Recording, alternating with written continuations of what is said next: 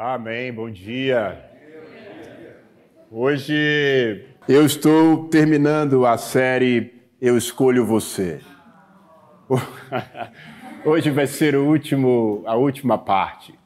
E, e eu espero de todo o meu coração que, que esses, essa série, onde a gente ah, explorou e descobriu juntos, ou redescobriu juntos, alguns encontros de Jesus com as pessoas, ah, fazendo uso de trechos né, da série Os Escolhidos, que muitos de nós conhecemos. Ah, bom, a palavra de Deus, a leitura dos evangelhos, que isso possa de alguma forma ter encorajado você a, a admirar Jesus, a, a, querer ser como Ele, a, a querer ir na direção daqueles que necessitam e por meio desse encontro a ver a cura e a transformação da vida das pessoas.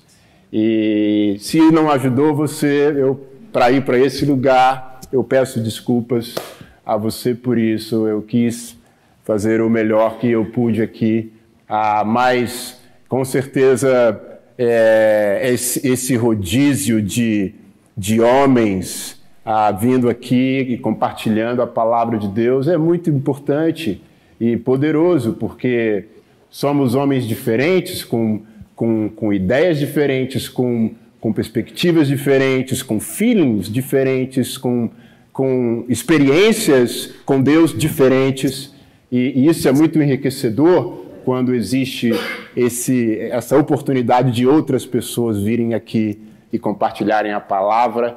Então, eu sou muito grato por isso também. E quando eu termino, então, mês que vem, teremos outros irmãos aqui pregando a palavra.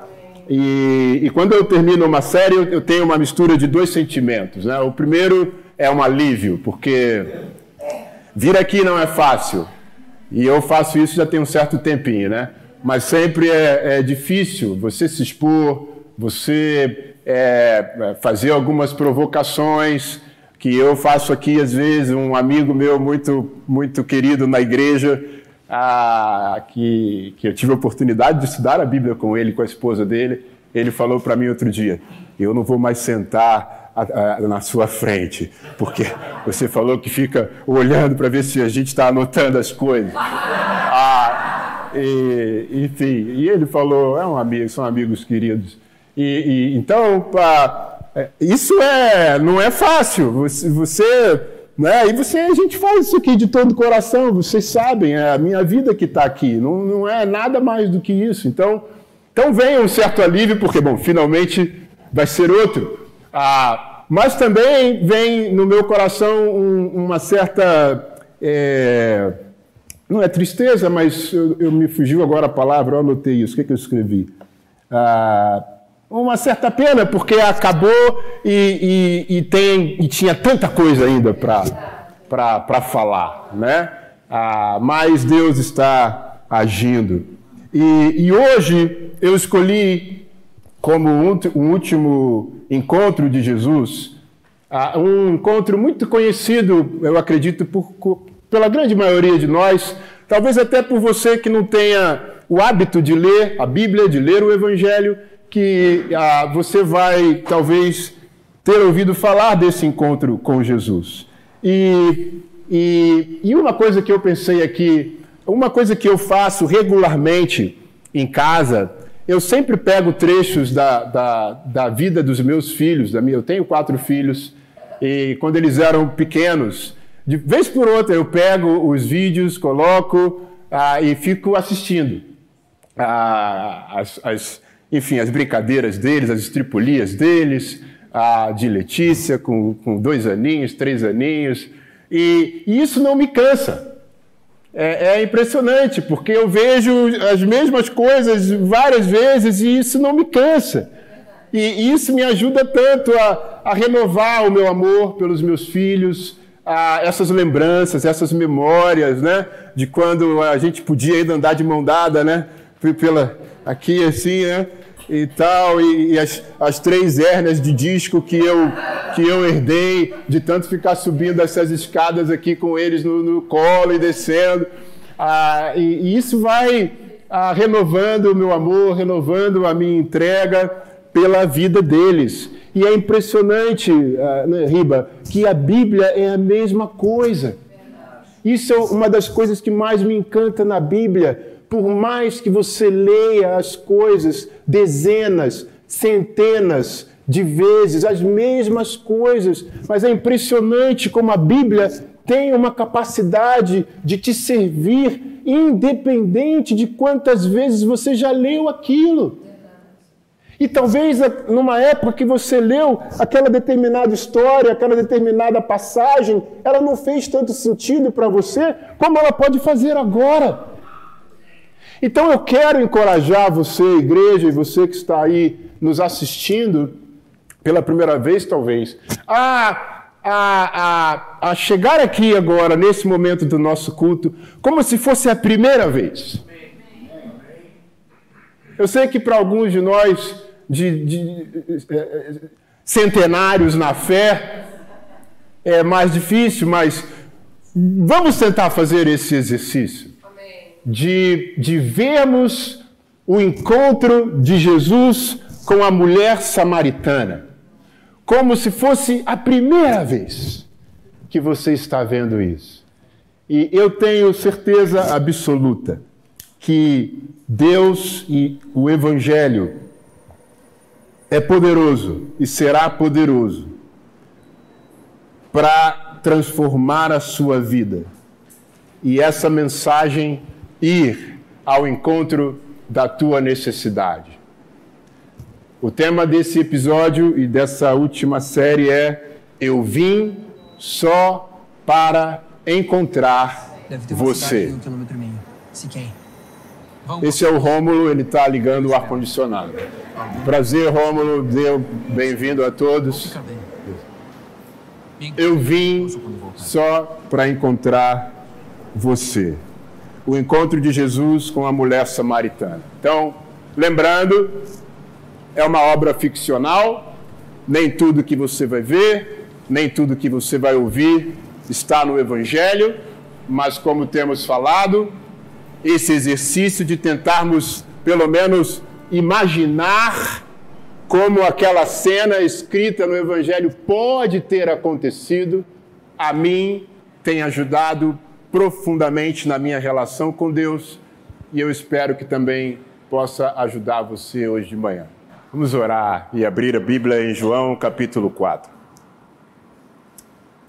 Pai, muito obrigado por esse culto que oferecemos a Ti hoje de manhã. Nosso desejo de coração, Pai, é que Ele te alegre e que o Senhor, por meio de tudo que estamos te oferecendo aqui, possa, através do Teu Espírito, Pai, trabalhar nas nossas vidas, nos levando para mais perto de Ti e nos usando como igreja, para aqueles que ainda não te conhecem a poderem te experimentar da maneira mais intensa, verdadeira. Temos tudo isso no nome de Jesus. Amém. João capítulo 4. Você viu que mais me chama a atenção quando eu vejo essas, essa série são as expressões de Jesus, né? E imaginar como ele deve ter reagido, de fato, facialmente, gestualmente, a cada, a, a cada enfrentamento daquela mulher, a cada questionamento dela, a cada a palavra arrogante que ela proferiu com ele, a paciência que ele teve, a, a mansidão que ele teve, a, a insistência que ele teve para tocar no coração dela e, e, e, lá no final tem uma parte que não está no Evangelho, né? Ele, ele menciona os maridos, né? O nome dos maridos que ela teve. Aí é a hora que ela realmente toma um susto e ali é o clique para ela crer que realmente ele era o Messias e, e, enfim. E aí depois chegam os irmãos, os discípulos que não estão entendendo nada do que está acontecendo. Ah, e ela sai maravilhosamente tocada, contando na cidade dela que ela tinha conhecido o Salvador. João capítulo 4, João deixou essa história para nós na Bíblia. E nós vamos ler a partir do versículo 1. É um texto muito longo, ah, tem muita coisa aqui, muita coisa profunda, interessante, tocante para nós aprendermos. Eu vou tentar fazer isso em 30 minutos no máximo.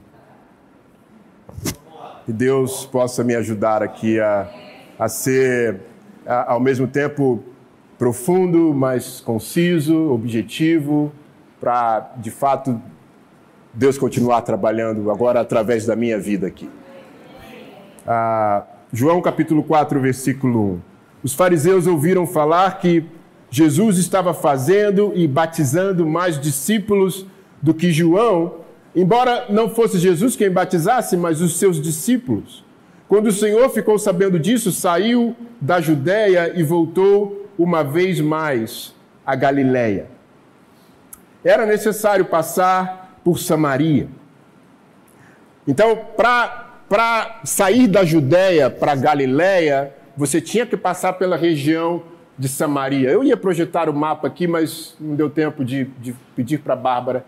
E realmente é uma viagem que você passava entre a Judéia e, e Galiléia, tinha a Samaria.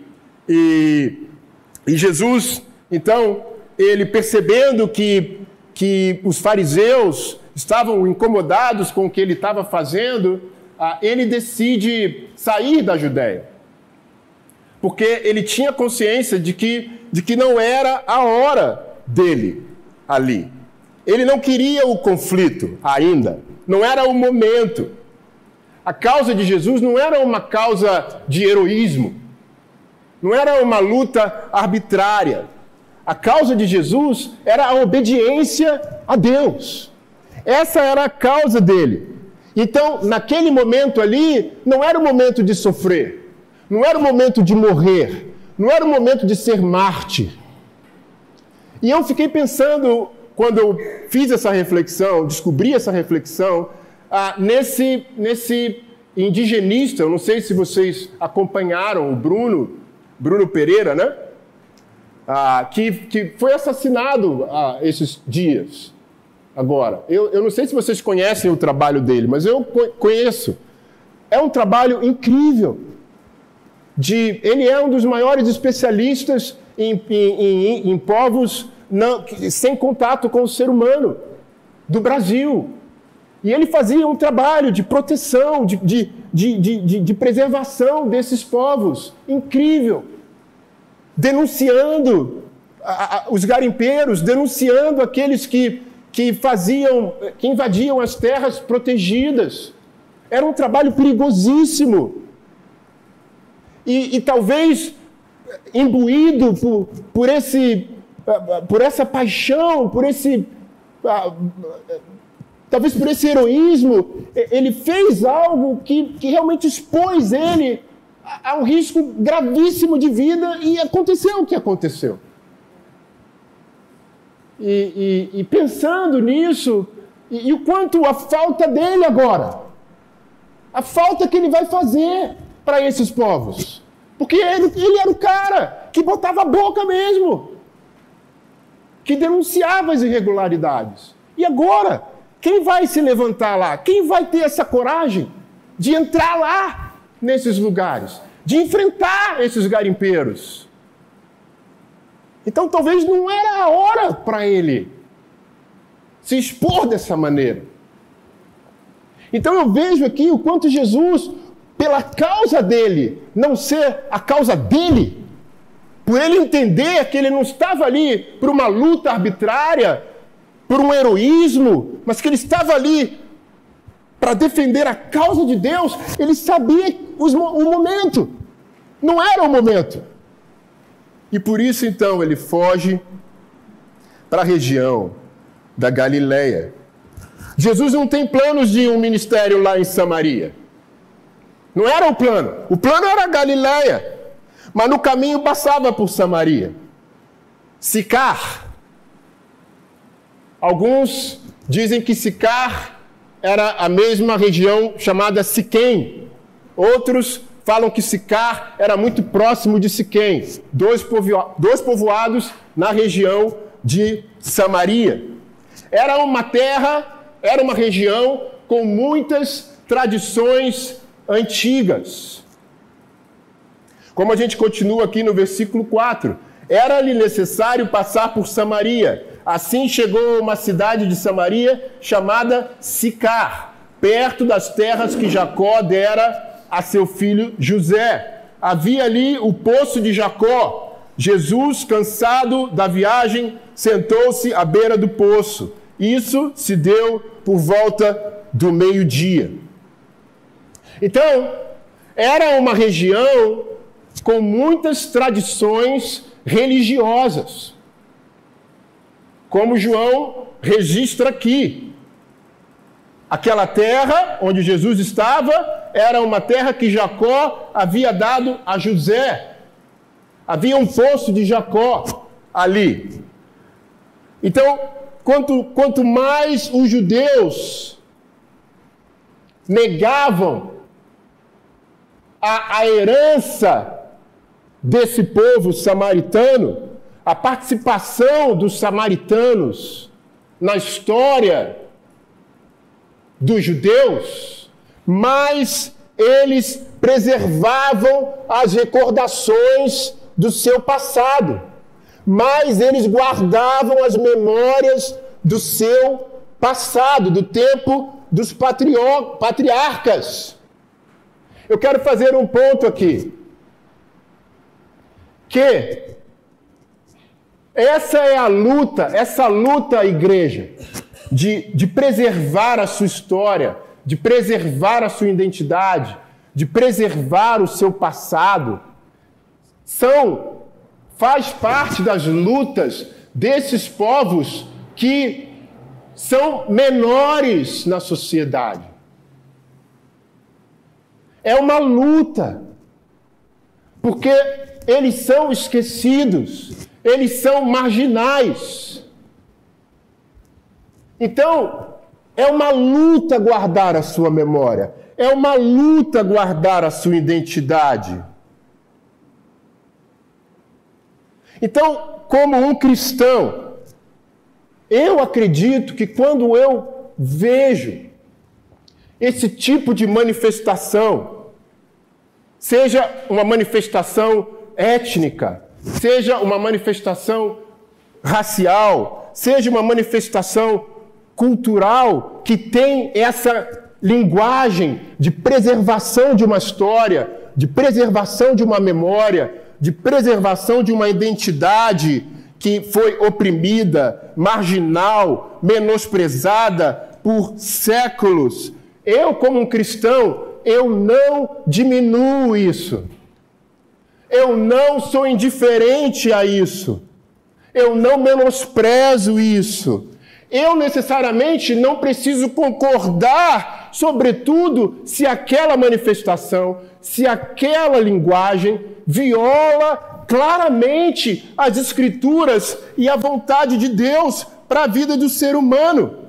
Mas eu não desrespeito, eu não menosprezo, eu não quero ser indiferente, porque é uma luta para preservar aquilo pouco que se tem de si. Isso não está explícito no Evangelho, igreja, mas eu enxergo isso aqui. Quando Jesus entra nessa região, quando Jesus conversa com essa mulher. Porque era uma região desprezada, menosprezada, marginal, negada na sua história e nas suas origens. Se você é alguém desprezado pela sua história, pela sua origem, pelo seu gênero, pela cor da sua pele, pela sua condição socioeconômica, pelo seu trabalho, pela sua doença, pela sua incapacidade, eu tenho uma boa notícia para você. Jesus veio para você. Amém. Jesus veio encontrar você. Eles tinham orgulho de saber que perto da cidade deles havia um terreno que Jacó, o patriarca, havia comprado para o seu filho José, dos filhos de Amor. Isso está em Gênesis capítulo 33, versículo 18. Em Gênesis 48, há uma outra menção que Jacó compra um, um, um para José, ele ainda dá um pouquinho mais, porque José era o, era o, era o, era o preferido do Jacó, né? Então, ele compra um, uma região montanhosa para José. Gênesis 48 vai falar sobre isso, acrescenta a herança de José esse terreninho a mais. Josué, capítulo 24, versículo 32, une essa história toda, porque em Josué capítulo 24, versículo 32, você vai ler que os ossos de José, eles são trazidos do Egito e são enterrados nessa região aqui, em Siquém, ou Sicar. Então, aqui, os ossos de José estavam sepultados, estavam enterrados. Então, era uma região tradicionalmente religiosamente que tinha um passado, que tinha uma história. Mas Jesus, ele não está indo ali para visitar a sepultura de José. Algo diferente que atrai Jesus para lá. No versículo 6, Jesus, cansado da viagem, sentou-se à beira do poço. Jesus era um ser humano como eu e você. Ele também se sentia cansado, com sede, com fome, exausto, e ele também precisava descansar. Aquele que é a palavra tornou-se carne e viveu entre nós. João capítulo 1, versículo 14. É verdade mesmo. Deus se tornou um ser humano. Não sabemos que ele era como esse cara aí. Não sabemos.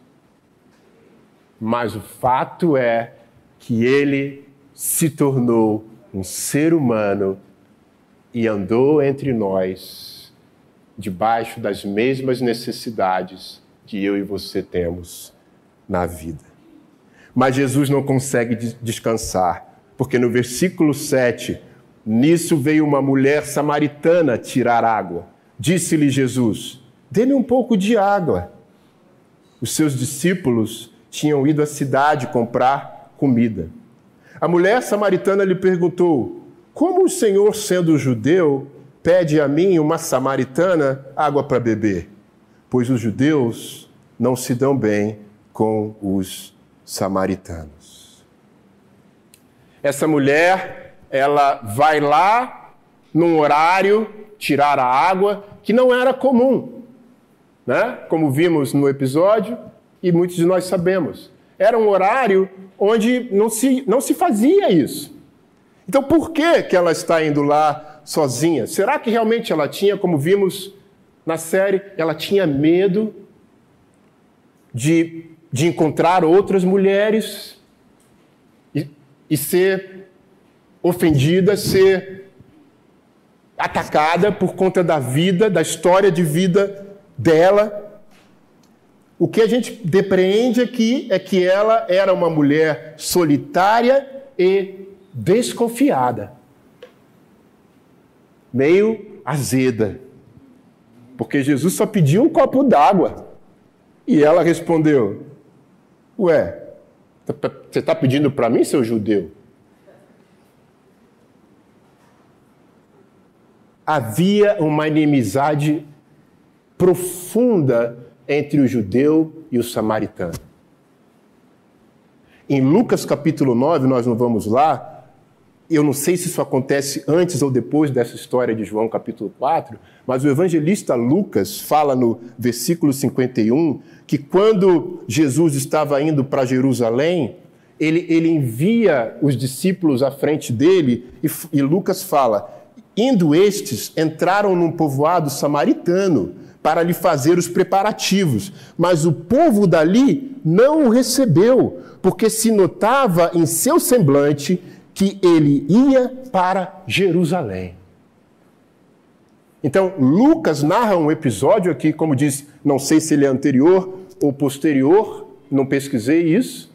Se você sabe, me conte depois no convívio. Mas Lucas narra um episódio aqui que os samaritanos não quiseram receber Jesus no povoado deles. Não quiseram. É interessante porque a, a história diz que quando os assírios conquistam Samaria, através do general Assurbanipal, lá no século 8 a.C., o que, que eles fazem? Eles, eles, eles deportam os, os judeus de Samaria e enchem aquela região com outros povos dos outros territórios que eles haviam conquistado. Então, essa confusão começa aqui, no século 8, século 7, antes de Jesus, antes de Cristo. E esses povos que, que, que viviam ali em Samaria, a, a, apesar deles, a, deles cultuarem o Deus dos judeus, eles também cultuavam os deuses dos povos que eles eram originários. Então aquela região, ela, ela se tornou uma grande confusão religiosa, porque havia o culto ao Deus Javé, mas havia também o culto e a adoração aos deuses daqueles povos que habitavam aquela região e foram para lá levados. Isso fica muito claro em 2 de Reis, capítulo 17. Se você tiver curiosidade, você vai ver isso muito claramente narrado no livro de Reis, de Segunda de Reis. Essa confusão que estava acontecendo naquela região. E isso foi, isso foi se postergando. Isso não acabou. Quando o povo judeu retorna pra, do, do exílio, está lá em Neemias, isso continua acontecendo naquela região. E essa situação, ela se perdura também no Novo Testamento. Em João capítulo 8, versículo 48, Jesus é xingado, xingado, esse é o nosso termo, né? Pelos a, a, a, judeus, pelos fariseus, de samaritano. João capítulo 8, versículo 48 fala: Os judeus lhes responderam: Não estamos certos em dizer que você é samaritano e está endemoniado? Então, Ser samaritano, a palavra samaritano era uma palavra ofensiva, era um xingamento para um que saía da boca de um judeu. Então, quando a gente conhece esse background, esse, esse, esse, esse, essa história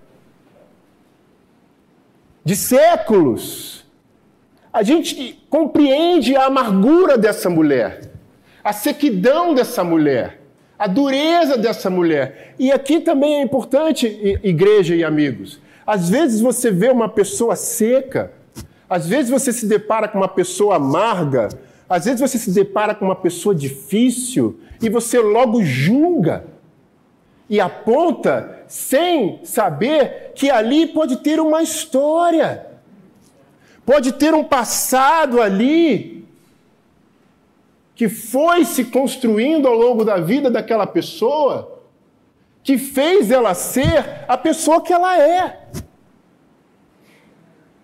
Não é de graça que ela é seca. Não é de graça que ela é amarga. Não é pessoal. Não é contra você, talvez. Mas é uma história de vida. E Jesus, de uma maneira muito poderosa, me parece que ele conseguiu ter essa sacação. E ele fica ali naquele diálogo.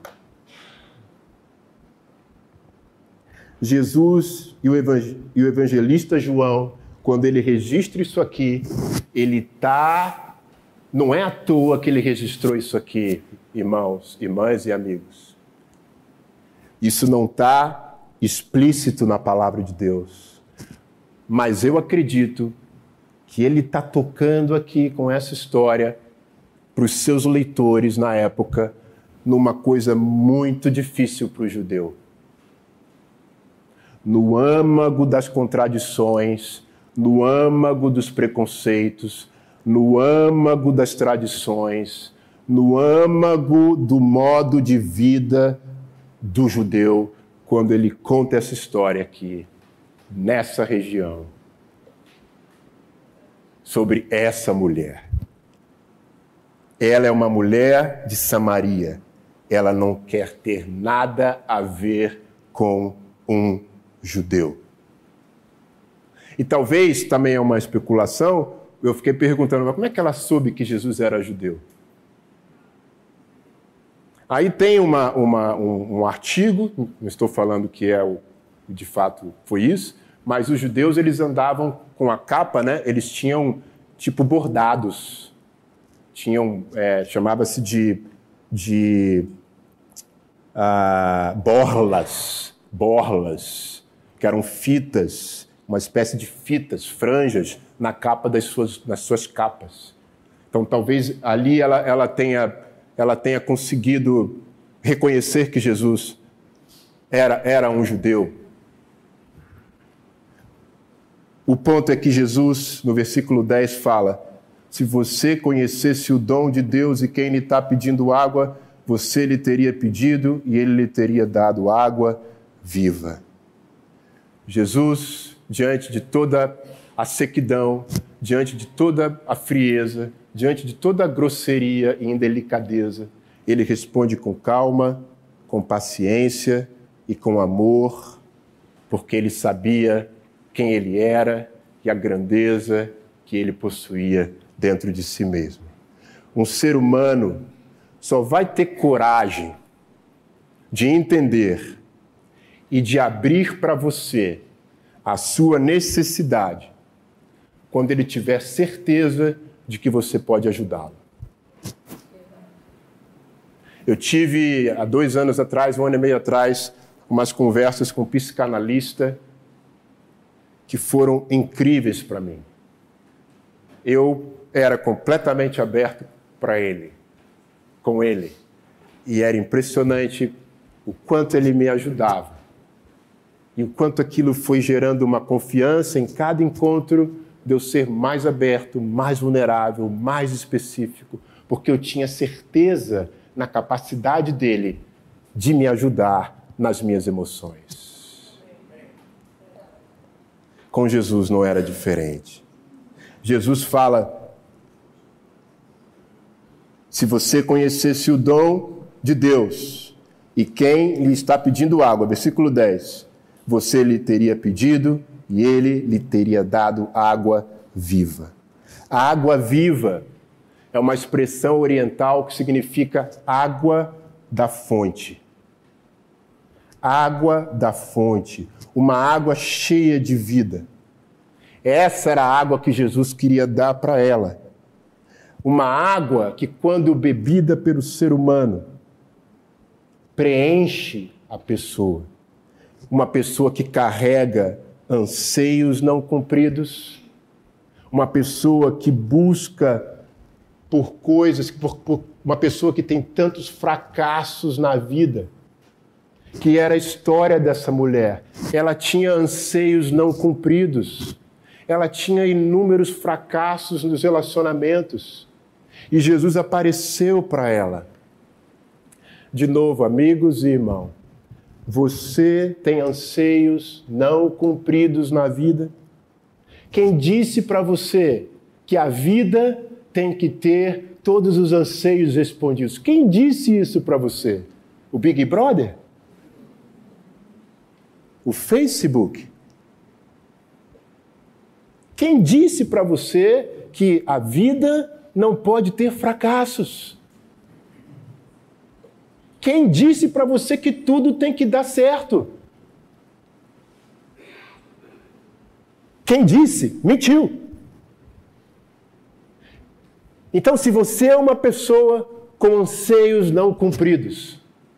Se você é uma pessoa com fracassos na vida, eu tenho uma outra boa notícia para você. A mesma boa notícia para você. Jesus veio encontrar você. Amém. Não tenha vergonha, porque Jesus veio encontrar você. Isso não tem a ver com você ter dinheiro ou não ter dinheiro. Isso não tem a ver com você ser elegante ou deselegante. Isso não tem a ver com você morar em Ipanema, no Leblon, ou morar na favela. Todos nós temos anseios não, deseja, não cumpridos. Todos nós colhemos fracassos na vida. Jesus veio encontrar você. Essa mulher ainda está ascética,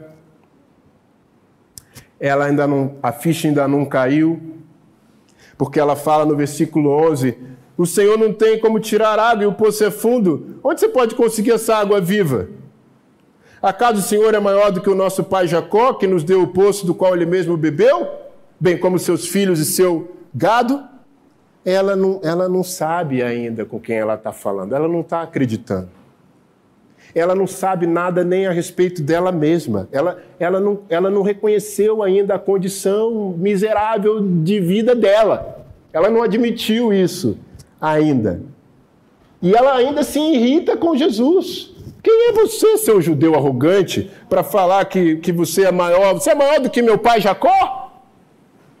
Ela chama Jacó de pai. E Jesus permanece ali na metáfora da água. No versículo 13: Quem beber desta água terá sede outra vez, mas quem beber da água que eu lhe der, nunca mais terá sede. Jesus continua.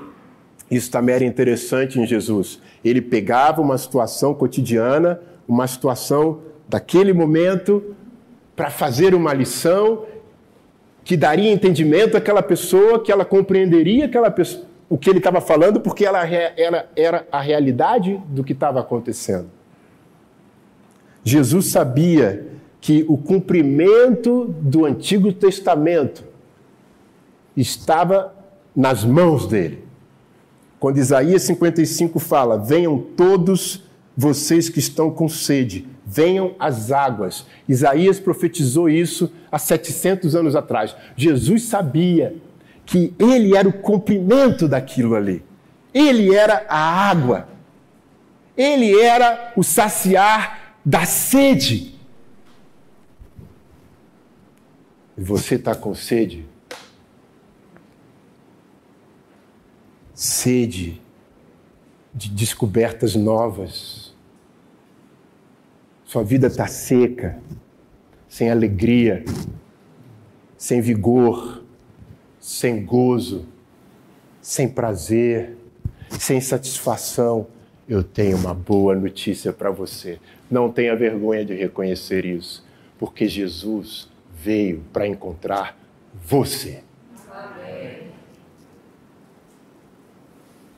O Evangelho, igreja e amigos, não tem nada a ver com ser forte.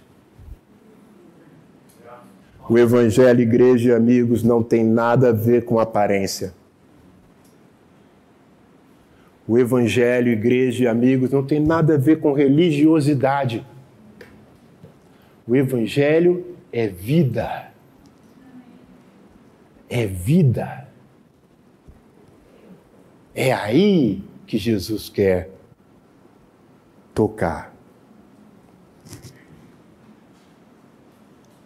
E aí no versículo 15, a mulher disse: Senhor, dê-me dessa água para que eu não tenha mais sede, nem precise voltar para tirar água aqui. Ela, ela, ela passa a pedir. E ela pede e ela usa a mesma metáfora de Jesus. Ela também faz a brincadeira com a água. E, e aí a, ela ironiza. Ela quer mas ela ironiza. Ela fala: então me dá dessa água aqui para que eu não precise mais voltar aqui e tirar. Aí, Jesus tó, muda o discurso. Jesus, pá! Ok, mas primeiro vai lá chamar o seu marido. Aí ele muda o tom. Não o tom, mas o canal do diálogo. E ela profere uma meia-verdade: Eu não tenho marido. Ela, peraí, quem é esse cara? Ele quer me dar água e agora ele está querendo saber da minha vida? Aí Jesus vai. Você falou corretamente, dizendo que não tem marido, versículo 17. O fato é que você já teve cinco. O fato é que você já teve cinco. E o homem com quem agora vive não é seu marido. O que você acabou de dizer é verdade. Nós não sabemos, João não fala aqui, se ela ficou viúva uma, duas, três vezes. Nós não sabemos como se deu essas, esses divórcios ou esses abandonos. O que a gente sabe é que era muito fácil nessa cultura, nessa sociedade, nessa época, um homem dispensar uma mulher, por menor que fosse o motivo, desfazer o casamento. Então, nós não sabemos. O que nós sabemos aqui é que essa mulher, ao que parece, buscava a felicidade da vida em um homem. Porque ela tentou cinco vezes. Eu vou fazer um ponto aqui. Nós somos de uma cultura, na sociedade e na igreja, de que nós precisamos nos casar.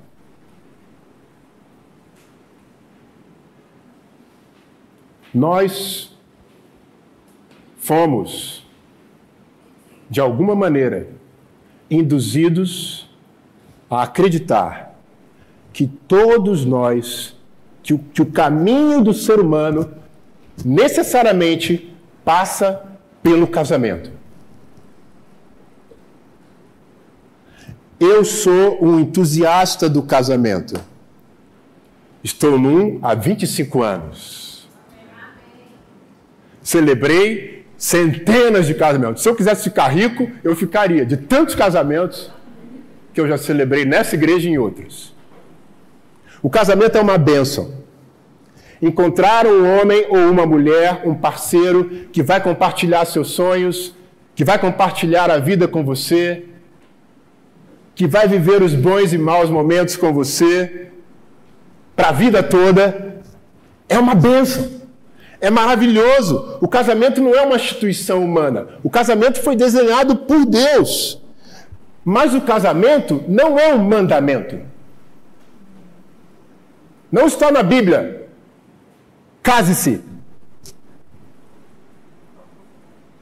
Não está na Bíblia isso.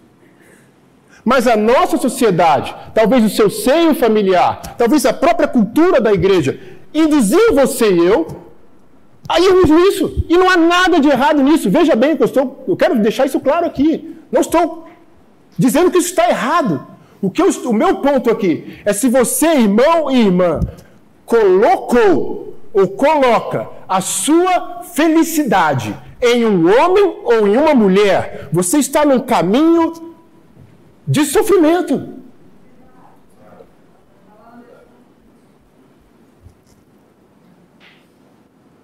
Alguns de nós aqui fomos, e algumas de nós, fomos nessa direção na vida. Namoramos, o noivado foi maravilhoso, a cerimônia foi linda, inclusive, deve ter sido eu que fiz. Só que o viver a dois agora não está sendo nada bonito. O viver a dois não está sendo nada agradável. Não está sendo nada gostoso. Porque talvez, quando você decidiu isso, você viu naquele homem ou naquela mulher a sua felicidade eterna. E as coisas não caminharam da forma como você gostaria. E eu vou falar uma coisa para você agora, irmã irmão.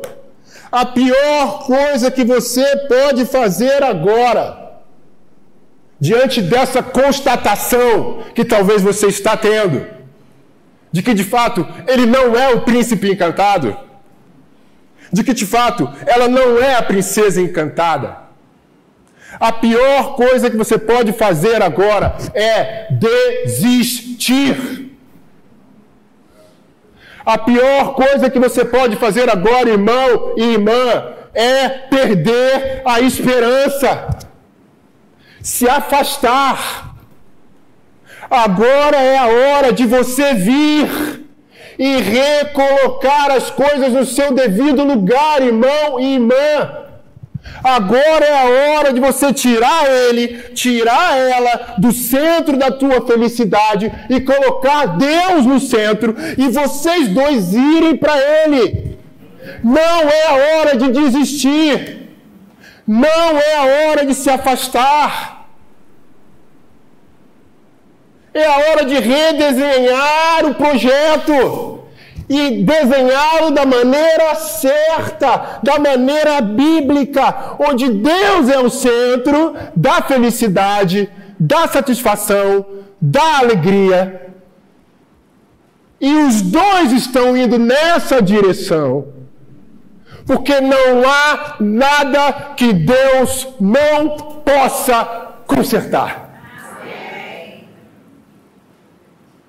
Não, eu não acredito no divórcio. Porque não há nada que Deus não possa restaurar. Sim, Deus pode restaurar a esperança no teu casamento. Sim, Deus pode restaurar o perdão no teu casamento. Sim, Deus pode restaurar a amizade no teu casamento. Sim, Deus pode restaurar até mesmo o fogo da paixão no teu casamento. Ponha de novo Deus no seu devido lugar na tua vida matrimonial. Porque Jesus veio para encontrar você. Não tenha vergonha. Não tenha medo de falar. Não queira se mostrar.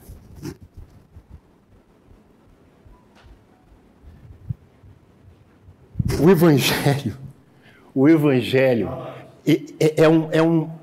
Ele bate de frente com o mundo, igreja e amigos.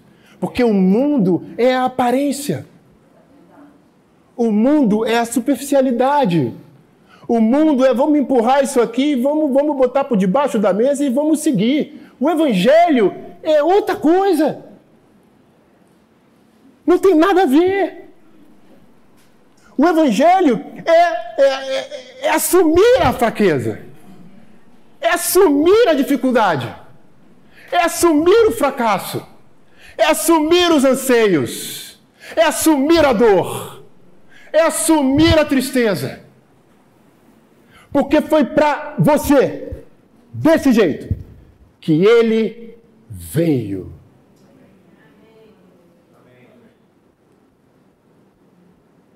Para mim, essa mensagem, que eu termino agora, pela metade, é um copo de água fresca.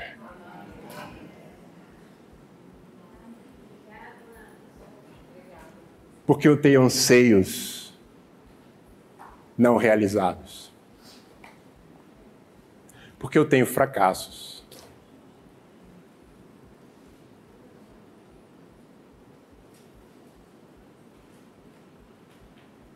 E quando eu leio que Jesus veio para mim. é um copo de água fresca. Vou parar aqui. Semana que vem eu continuo. Talvez. Que Deus possa nos abençoar na direção da Sua vontade. Que nós possamos encontrar com Ele. Nesse Deus que, que quebra barreiras, que reescreve a história. Esse Deus paciente, esse Deus manso, esse Deus que sabe do teu anseio, que sabe da tua frustração, que sabe das tuas tentativas inúmeras de encontrar a felicidade em alguém sem sucesso. Foi para você que ele veio. Né, Dona Maria? E ele quer nos consertar. E ele pode nos consertar e saciar a nossa sede.